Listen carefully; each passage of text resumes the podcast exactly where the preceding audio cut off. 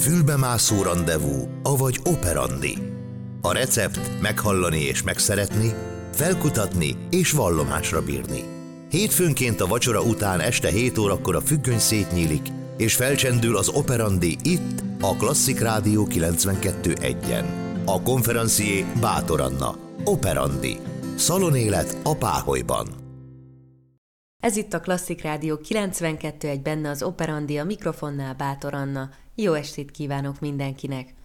Gondolom, önök is vágynak már az utazásra, becsatolhatják az öveket, mert ma az Operandiban messzi földre utazunk. Az ókori Egyiptom titkait fedjük fel, kiderítjük, hogy ki volt Echnaton fáraó, az ő különleges lényéről beszélünk, és a napisten imádatáról és hogy ezen történetben hol van az opera? Kérdezhetik. Már is mondom, a filmzenéivel háromszoros Oscar jelölt a közönséghez könnyen utat találó Philip Glass, amerikai zeneszerző, operát írt Echnaton fáraóról, melynek a címe is ez, Echnaton. A zeneszerző Einsteinről és Gandiról is készített életrajz jellegű színpadi művet, Echnaton operája a csúcspontot képviseli. A zeneszerző szerint mindhármukat látomásaik vezették Einstein, Gandit és Echnatont, amelyek megváltoztatták azt a kort, amelyben éltek. A forradalmi újító Echnaton vallási reformjai új szellemiséget hoztak, amely az élet minden területét áthatotta. Így vallott. Ma ebből az operából fogunk részleteket hallgatni, miközben dr. Győri Hedvig régész, egyiptológus evez minket el a Nílus partjáig.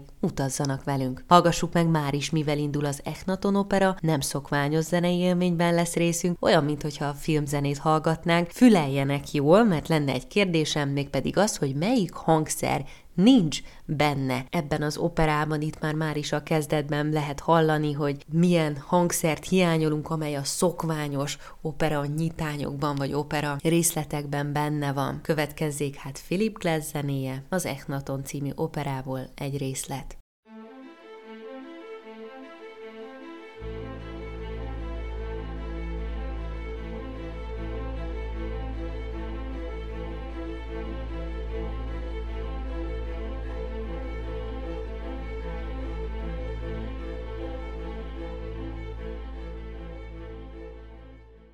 Ez itt a Klasszik Rádió 92.1, benne az Operandi, én Bátor Anna vagyok, és köszöntöm már is a vonal túlsó végén mai vendégünket, dr. Győri Hedvig régész, egyiptológust, a Magyar Egyiptomi Baráti Társaság Ókori Egyiptomi Bizottságának az elnökét. Jó estét kívánok! Jó estét kívánok, én is üdvözlöm a kedves hallgatókat. A felvezetőben már megemlítettem Philip Glass zeneszerző operájához kapcsolódván Echnaton fáraót, no de valljuk be, nem sokan tudunk róla. Hát ki is volt ez a híres fáraó, mit vitt ő végbe, amely aztán a modern kor alkotóit is megihlette? Echnaton fáraó, eretnek fáraóként nagy biztosan nagyon sokan ismerik, a Krisztus születése előtti 1300-as években élt, összesen 17 évig uralkodott, és bizonytalan, nem vagyunk teljesen biztosak benne, hogy mikor halt meg, 1334 vagy 36,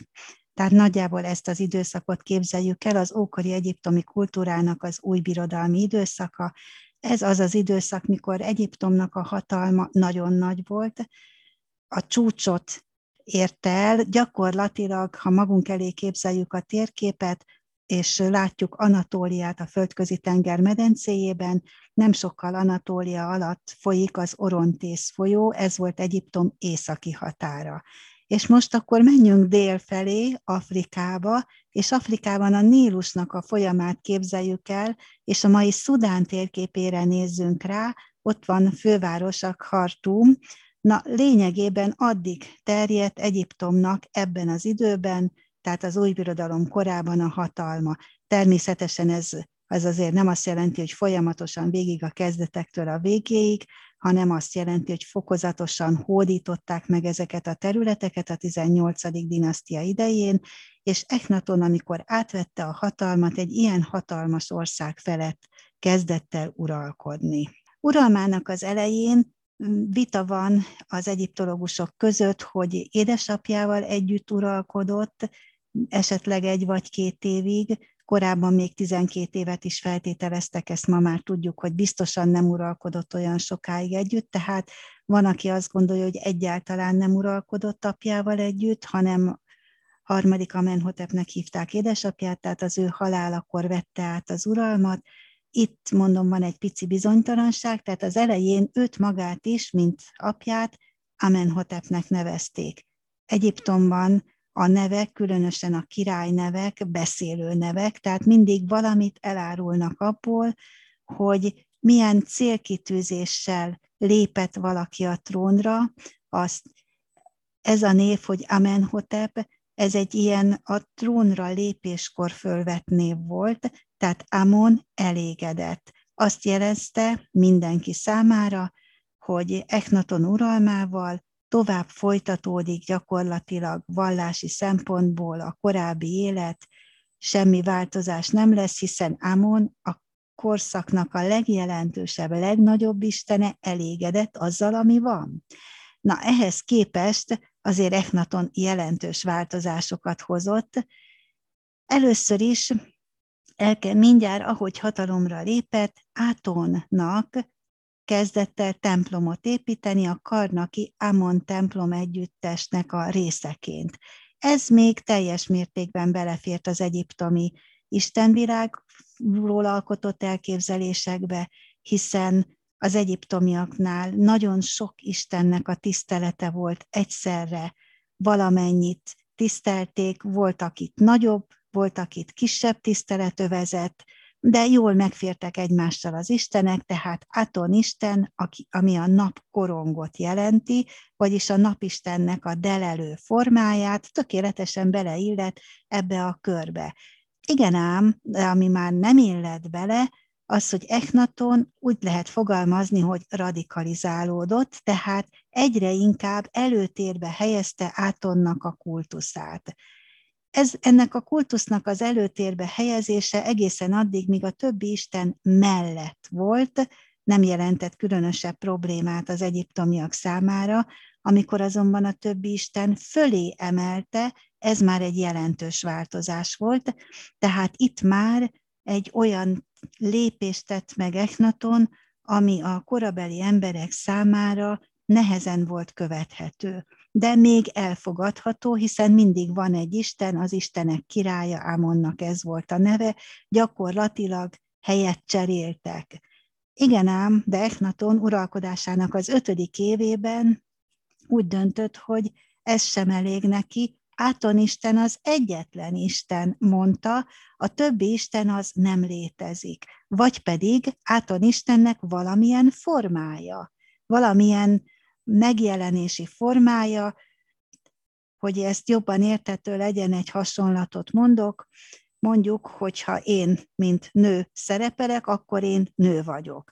Ha otthon vagyok gyermekeimmel, akkor anya vagyok. Ez egy másik formám. Amikor dolgozom, akkor dolgozó vagyok. Amikor egy boltba megyek vásárolni, akkor vásárló vagyok. Ezek az én különböző formáim. Na ugyanígy képzelték el az egyiptomiak is az egyes isteneknek a formáit. Tehát a napistennek, akit Rének neveztek, volt egy reggeli formája, ez a skarabeusszal lehetett jelölni, a felkelő nap. Volt egy delelő formája, ez volt áton, a nap korong. És volt egy esti formája, amit átumnak neveztek, őt kosfejjel ábrázolták. Ezt a hármat együttesen lehetett Rének nevezni, aki viszont egy sólyomfejes ember alakként jelent meg. Tehát az egyiptomiak számára ez a négy figura azonos figura volt, amikor nem akarták jelezni, hogy melyik formájáról van szó, akkor azt mondták, hogy ré. És ezzel annyit mondtak, hogy napisten. E helyébe Echnaton a delelő napot tette a legfőbb istenné, és a hépen meg az átum alakot ebbe beleolvasztotta. Valamennyit átonnak nevezte. Ahogy egyre erőteljesebben tovább vitte a kultuszát, az, a többi Istent nem hallgatólagosan, hogy megfeledkezünk róla, nem törődünk vele, formában hagyta, hanem elkezdte bizonyos isteneket, akiket nem lehetett átontba beleolvasztani, üldözni kezdett. Tehát a templomaikat bezáratta, sőt, Ámon Istent, aki ugye a legnagyobb Isten volt előtte, meg utána is az lett, mert a reform azért életének végén, halála után nem sokkal megszűnt, hiszen tudjuk, hogy Tután Áton, a fia, Tután Amonként lett már eltemetve, tehát halála után következő zavaros időszakokat egy gyermek uralkodóval zárták le valójában, akinek az idejében visszatértek a hagyományos valláshoz, tehát Áton helyett megint Amon lett. Na, tehát ennek az Amonnak a nevét kivésette Echnaton mindenhonnan, de olyan nagyon erőteljes volt ez az Amon elleni fellépés, hogy Amon nevét nem csak a Amon templomoknál az Isten megjelölő névként vésette ki, hanem, mint említettem, beszélő nevek voltak, és neki is Amenhotep volt a trónneve, amivel trónra lépett.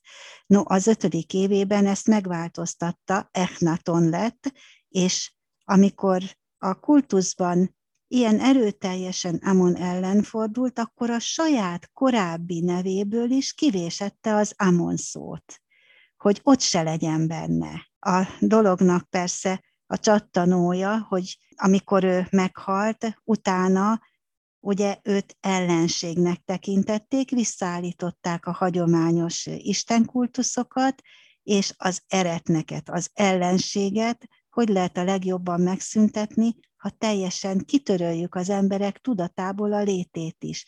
Néhány generáció után, ha valamiről nem beszélnek, akkor nem tudnak, elfelejtik, hogy létezett. Ez történt Echnatonnal is, a nevét eltüntették mindenhonnan, nehogy valaki elolvassa, és akkor hát ez meg ki volt, kérdezzen rá, hiszen egy fáraóról van szó, úgyhogy akkor nyilván kíváncsiak lennének rá, de ezt megelőzték azzal, hogy a kartusokból az egyiptomiak az uralkodóknak a neveit gyűrű, névgyűrűbe írták, ez egy ovális, amelyik az egyik végén le van zárva egy egyenes vonallal, mert hogy valójában itt egy zsinort képzeljünk el, amit összekötöttek és szépen megformáztak, tehát ebbe írták a neveket, üres kartusok voltak a neve helyén. Érdekes kérdés, hogy vajon miért akarták örökre kitörölni az emberek emlékezetéből, vagy a lenyomatok soraiból Echnaton fáraót. Mai fejjel ön mit mond, hogy vajon ő mit láthatott bele ebbe a kultuszba? Tulajdonképpen az életet látta meg. Tehát ő úgy látta,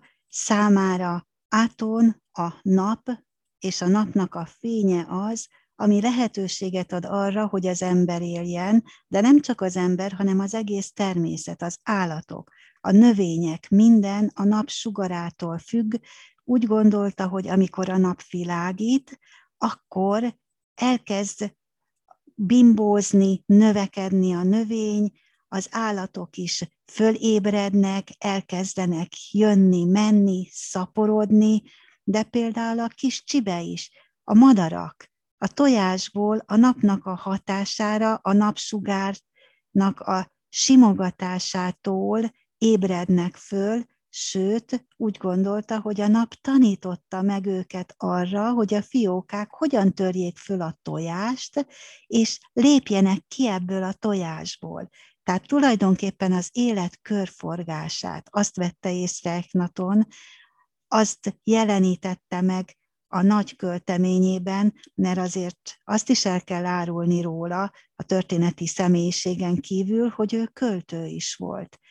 Pontosabban ismerünk olyan himnuszt, Áton himnuszt, amivel, amiben ő maga mondja, hogy ez az ő saját költeménye, és ezt a költeményt Tellel Amarnában, az ő nagy városában, amit az ötödik uralkodási évében épített, és ahol maga is élt, itt a sírokba is fölvéstek.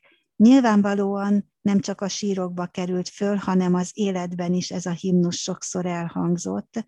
Csak hát Tellel Amarnát Eknaton halála után nem sokkal legkésőbb Tutankhamon uralkodásának a második évében véglegesen elhagyták, elnéptelenedett, és mivel ez egy elnéptelenedett, puszta város volt, a köveit fölhasználták, és mivel az emberek innen kiköltöztek, magukkal vitték mindazt, amire szükségük volt.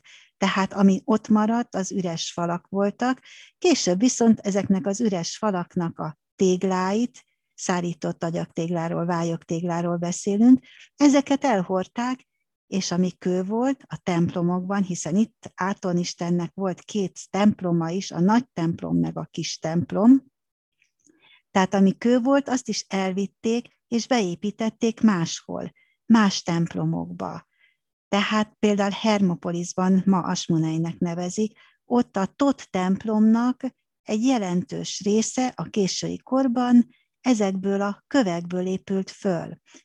Tehát Eknatonnak papíruszon nem maradt fönn a himnusza, csak a sírokban fölvésve, és gyönyörű szép, egyébként Molnár Imre fordításában magyarul is olvasható, tehát csodálatosan szép képeket vetít föl arról, hogy milyen is a természet, hogyan élnek az emberek, és hogy a nap fényétől felébred az ember, megmosakodik, mert hogy a higiéné is nagyon fontos volt az ókori egyiptomiak számára, a tisztaság az egy alapvető elem volt korábban is, Eknaton idején is, meg később is, tehát ez, ez változatlanul három ezer év alatt mindig, mindig elsőrendű dolog volt, bármely Istenről volt szó, az mindig a tisztaságot kedvelte, testi, lelki értelemben egyaránt.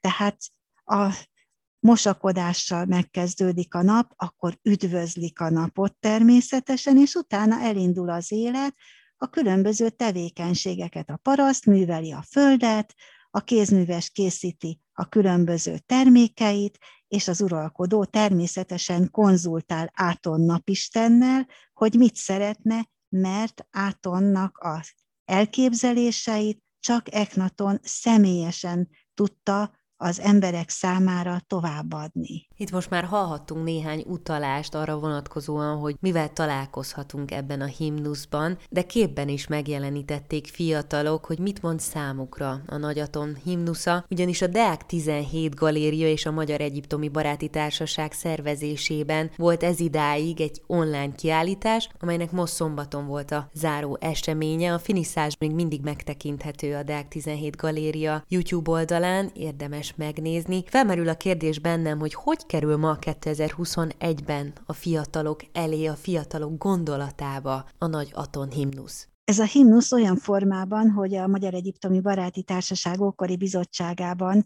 pályázatot hirdettünk, a himnusz műfordítás alapján, hogyha elolvasták a gyerekek, azt kértük tőlük, hogy őket ez hogyan inspirálta, hogyan képzelik el az ókori egyiptomiak világát. Ehhez segítségképpen a tanárok számára tartottunk egy tájékoztatót, ahol az amarnakori művészetről volt egy rövid bemutató, erről még eddig nem beszéltünk, pedig ez is egy nagyon fontos dolog, sőt ez egy annyira fontos dolog, hogy ez tovább élt Echnaton halála után is. Ugyanis a korábbi időben, a 18. dinasztia első felében még az egyiptomiak azokat a hagyományokat folytatták, ami az előző időszakból hozzájuk eljutott, tehát sémákban gondolkoztak, és a sémák szerint alkották meg a műveiket. Ezeknek a sémáknak egy része olyan, ami egyszerűen az egyiptomiak nem tudtak átlépni, mert annyira beléjük ivódott, ha ma rajzol valaki, perspektívikusan rajzol. A kiállításon is jó néhány olyan kép van, ahol perspektívába látjuk az ókori Egyiptomot, mert ugyan azt kértük, hogy egyiptomi stílusban készítsék el a képeket, de ma már annyira benne van az emberben a perspektíva, hogy ami távolabb van, azt kisebbre rajzolja, ami közelebb van, azt nagyobbra rajzolja. A torzulások, hogy től nem tud elszakadni. Az egyiptomiak meg attól nem tudtak elszakadni, hogy mindig a legjellemzőbb felületeket olvasszák egybe, és így készítsenek el egy rajzot. Tehát az emberi alakok, azok megmaradtak az egyiptomi sémában, a korábbi sémában. De Echnaton a természetet kívánta visszahozni a művészetben is. Azt kívánta, hogy úgy alkossanak, arra tanította a mestereket, fő szobrászmesterét is, akit Totmesznek nevezünk, a gyönyörű Nofertiti szobor, amit Berlinben lehet megtekinteni, az biztos, hogy nagyon sokaknak a lelki szeme előtt meg tud jelenni most. Tehát arra tanította az embereit, szobrászokat, domborművet készítő mestereket, rajzolókat, hogy a természetnek az alakjait a lehető legpontosabban mutassák be. Ennek az lett az eredménye, hogy csodálatosan szép festmények születtek, a domborműveken olyan jelenetek vannak, amik korábban elképzelhetetlenek voltak, hiszen abban a merev, stílu, merev, megszokott formavilágban nem illet bele, és így a mindennapokba is betekinthetünk az alkotásokon keresztül. A gyerekek is, akik az egyiptomi stílust követték, ugyanezeket a legjellemzőbb felületeket rakták egymás mellé, és úgy alkották meg a rajzaikat, és követték az egyiptomiaknak a perspektíva nélküli világában a közeli és távoli jelenetek ábrázolására megszokott módszert, hogy sávokba rendezték azt, amit ábrázolni akartak.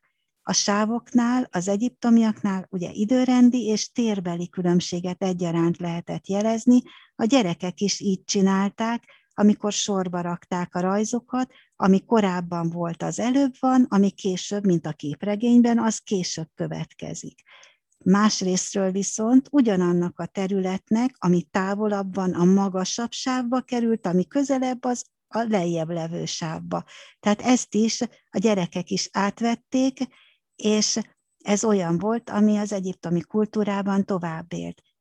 És mivel a természetnek az egyes jelenségei, jelenetei nagyon fontosak voltak Echnaton számára, ezért a gyerekeknek megmutattuk a palotának a festményeit, például, hogy milyen csodálatos tavon járkált Echnaton, amikor a palotájában ment, egy tó volt oda rajzolva a nagy teremnek a közepére, benne halakkal, különböző vízi növényekkel, például lótusszal, a partján papírusz és egyéb dísznövények, és ott madarak, kis állatkák ugrándoztak, jöttek, mentek. Tehát a gyerekeknek ilyen minták is voltak, és a természetből vett képeket is így bele tudták vonni az általuk kiválasztott jelenetekbe.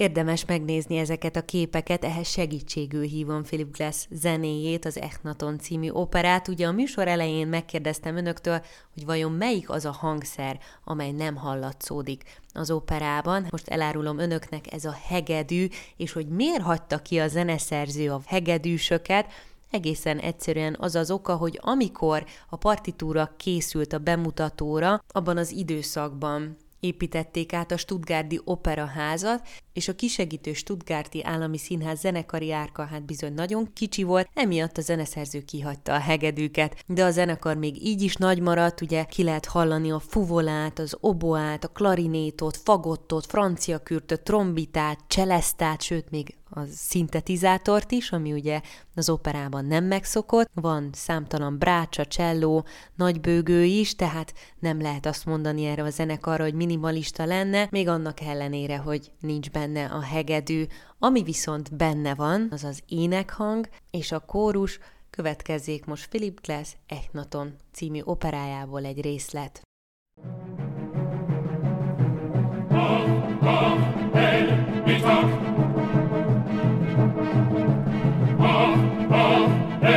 me talk. You can make, make, make. You can make, make, make. Ez itt a Klasszik Rádió 92, egy benne az Operandi, a mikrofonnál Bátor Anna, a vonal túlsó felén pedig dr. Győri Hedvig régész egyiptológus, a Magyar Egyiptomi Baráti Társaság Okori Egyiptomi Bizottságának elnöke. Arról beszélgettünk vele, hogy ki is volt Echnaton fáraó, akinek a személye megihlette Philip Glass zenéjét, és így született meg az Echnaton című opera. Beszéltünk a Nagyaton himnuszról és az ahhoz kapcsolódó rajzalkotásokról, amely a Deák 17 Galéria honlapján megtekinthető, és hát nem lehet akkor elmenni egy fontos tényező mellett, amely a nap imádata, a nap kultusza, ami számtalanszor felfedezhető az ókori Egyiptomban. Én arra emlékszem, amikor mindig még a történelem órán azt tanultuk, hogy a felhők megjelenése az bizony baljóslatot sejtetett. Hát hogyan helyezkedett el a nap fontossága, szimbolikája?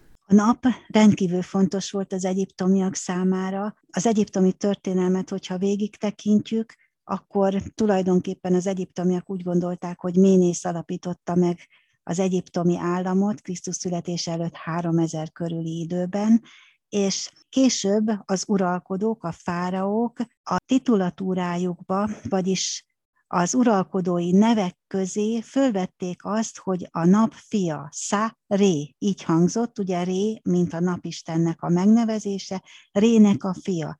Tehát minden uralkodót a negyedik dinasztiától legkésőbb a napfiaként tiszteltek. Azért mondtam, hogy legkésőbb a negyedik dinasztiától, mert előtte a harmadik dinasztia korában Jószer fáraó, akinek a lépcsős piramisát szakkarából bizonyára sokan ismerik, most már meglátogatható, tehát hogyha valaki elmegy Egyiptomba, be is lehet menni, és meg lehet nézni azokat a csodálatos fajanszlapokat, egyiptomi fajanszlapokat, amik díszítették. Tehát ő, ő magát Istennek nevezte, úgyhogy ő maga volt az Isten, de a későbbieknél isteni személyek voltak az uralkodók, de a nagy napistennek a fiaként szerepeltek, tehát azért az istenek rangsorában lejjebb vették magukat egy kicsit a hierarchiában. És ezt a címet, ezt Echnaton is megtartotta, tehát utána eltelt több mint ezer év, és továbbra is valamennyi uralkodó a napisten fiaként, a nap fiaként uralkodott, hiszen minden egyiptomi számára a nap alapvetően fontos volt.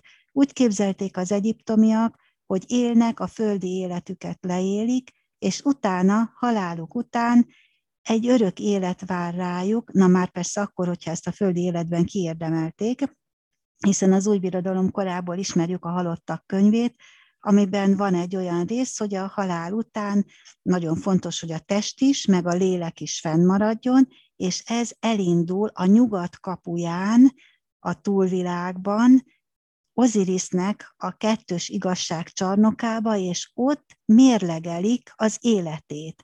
Egy mérlegnek az egyik serpenyőjébe belerakják Mát istennőt, structollal jelölték, és a toll könnyűségével kell a szívnek, amit a mérleg másik serpenyőjébe tesznek, egyensúlyba lennie, mert kérdéseket tesznek föl.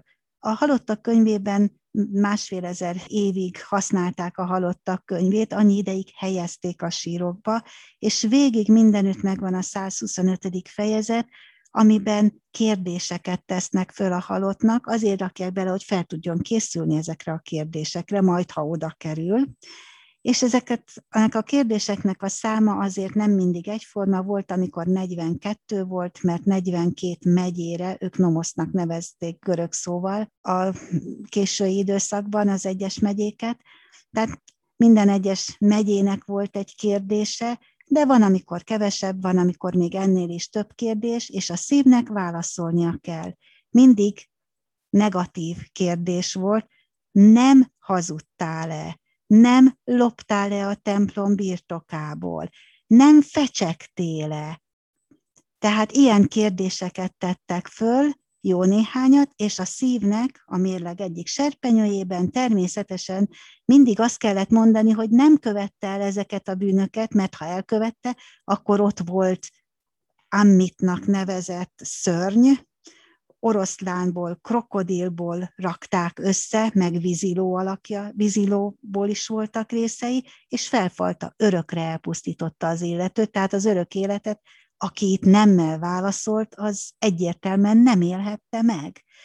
Tehát mindig igennel kellett válaszolni. Csak hogyha ez az igen, ez hamis volt, nem volt igaz, akkor a mérleg serpenyője ugye megbillent, és akkor ugyanez a sors várt rá.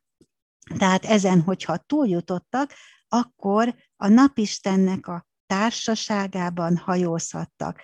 Tehát minden egyiptomi életének a célja az volt, hogy úgy éljen, hogy bejusson a túlvilágra, és a napisten társaságában lehessen. Itt mindenkinek volt persze saját földje is, ahol művelte a földet, és öröm volt még dolgozni is, mert csodálatos körülmények voltak, meg a termés is olyan csodálatos volt, embernagyságú kalászok termettek például a búzán, de ugyanakkor a napistennel is éjszaka hajózhatott, a milliók bárkáján, ilyen óriási volt, hogy mindenki elfért ott, és a napnak a társaságában élvezhette az örök életet. Tehát ennyire fontos volt az egyiptomiak számára.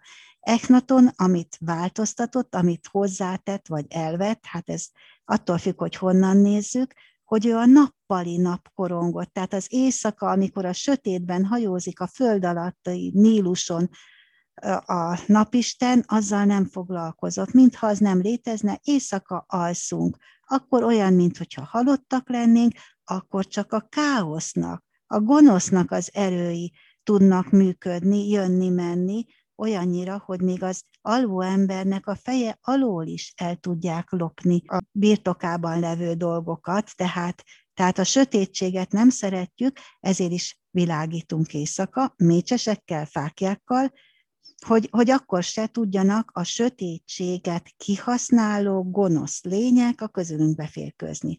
Tehát Eknaton a nappali ö, átont, a nappali napistent imádta, és azt látta, hogy sötétben semmi nincsen, vagy ami van, az is tönkre tud menni. Amikor világos van, akkor viszont a nap mindennek életet ad, mindent segít.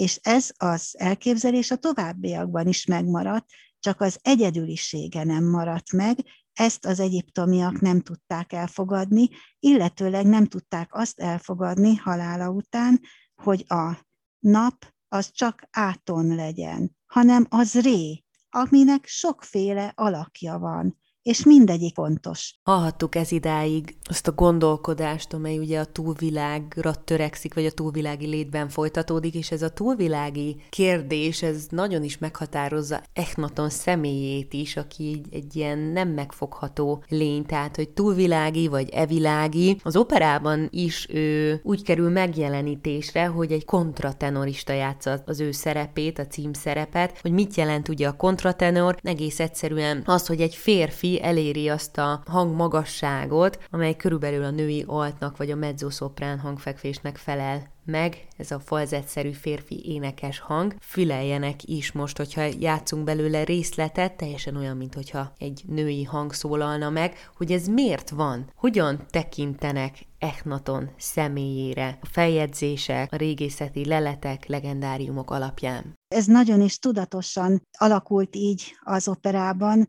ugyanis Echnaton személye egy nagyon különleges személy.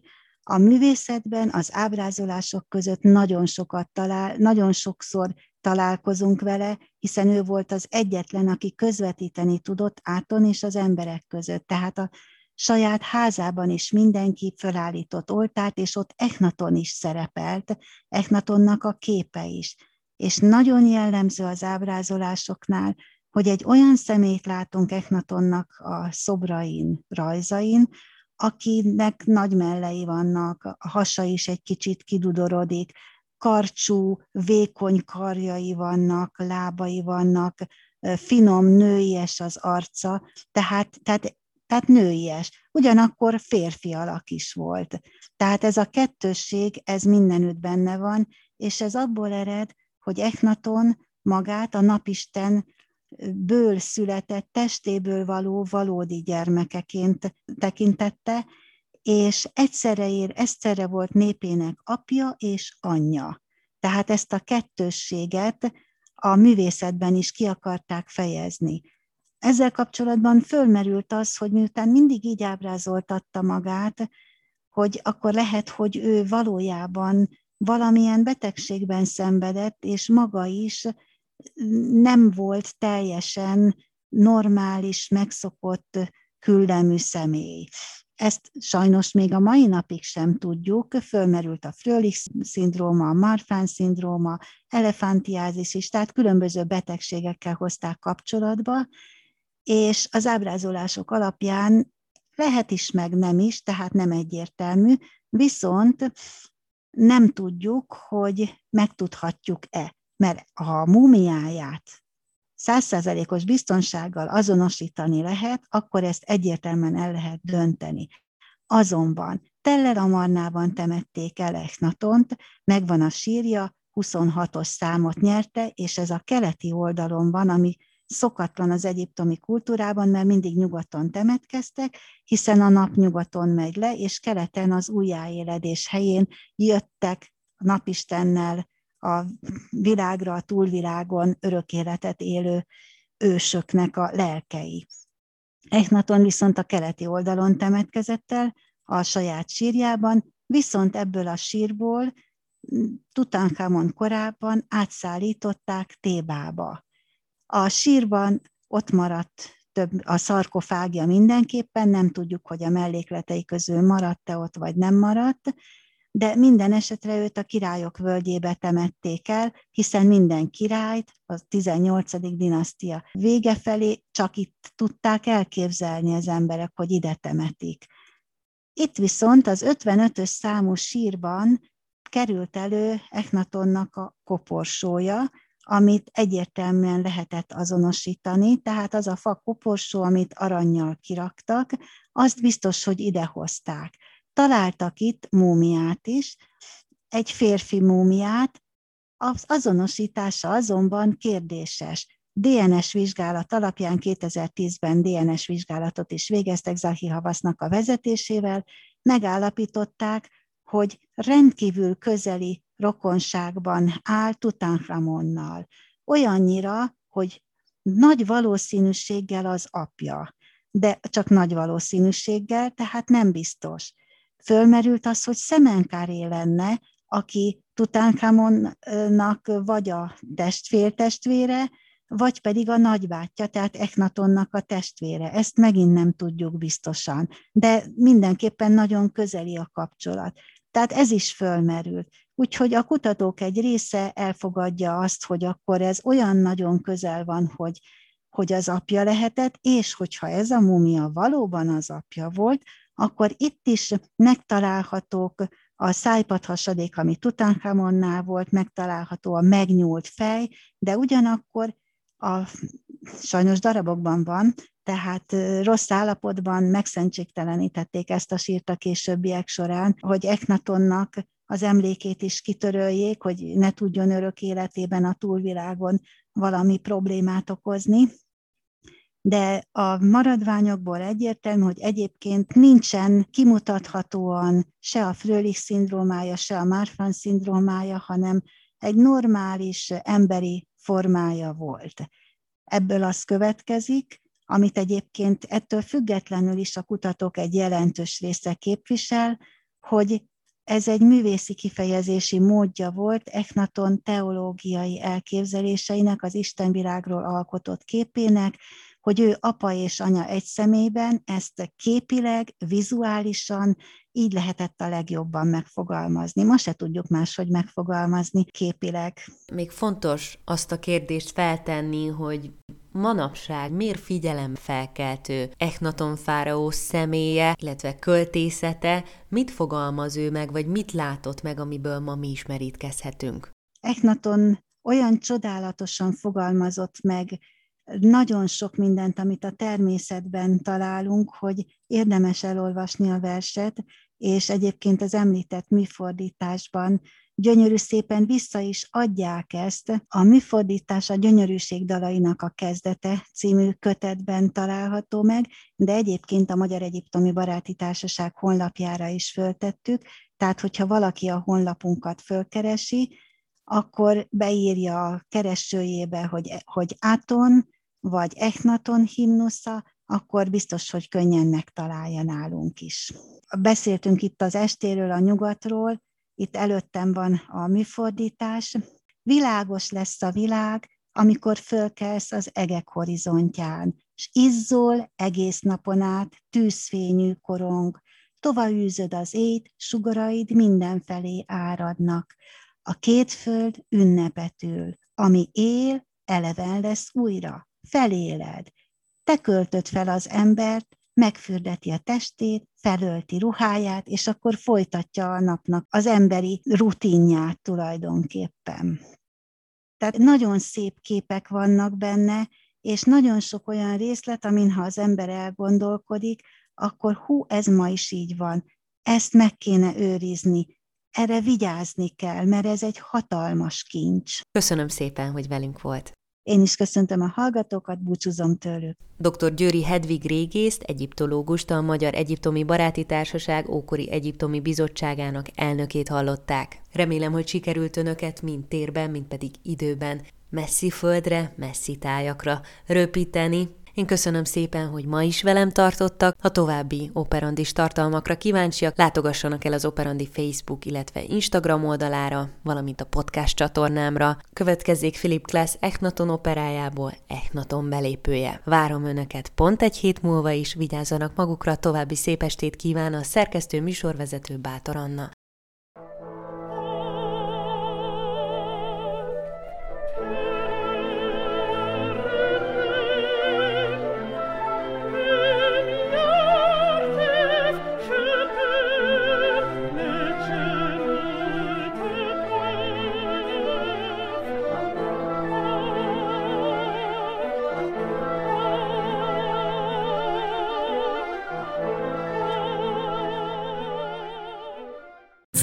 Fülbemászó rendezvú, avagy operandi. A recept meghallani és megszeretni, felkutatni és vallomásra bírni. Hétfőnként a vacsora után este 7 órakor a függöny szétnyílik, és felcsendül az operandi itt, a Klasszik Rádió 92.1-en. A konferencié Bátor Anna, operandi, szalonélet a Páholyban.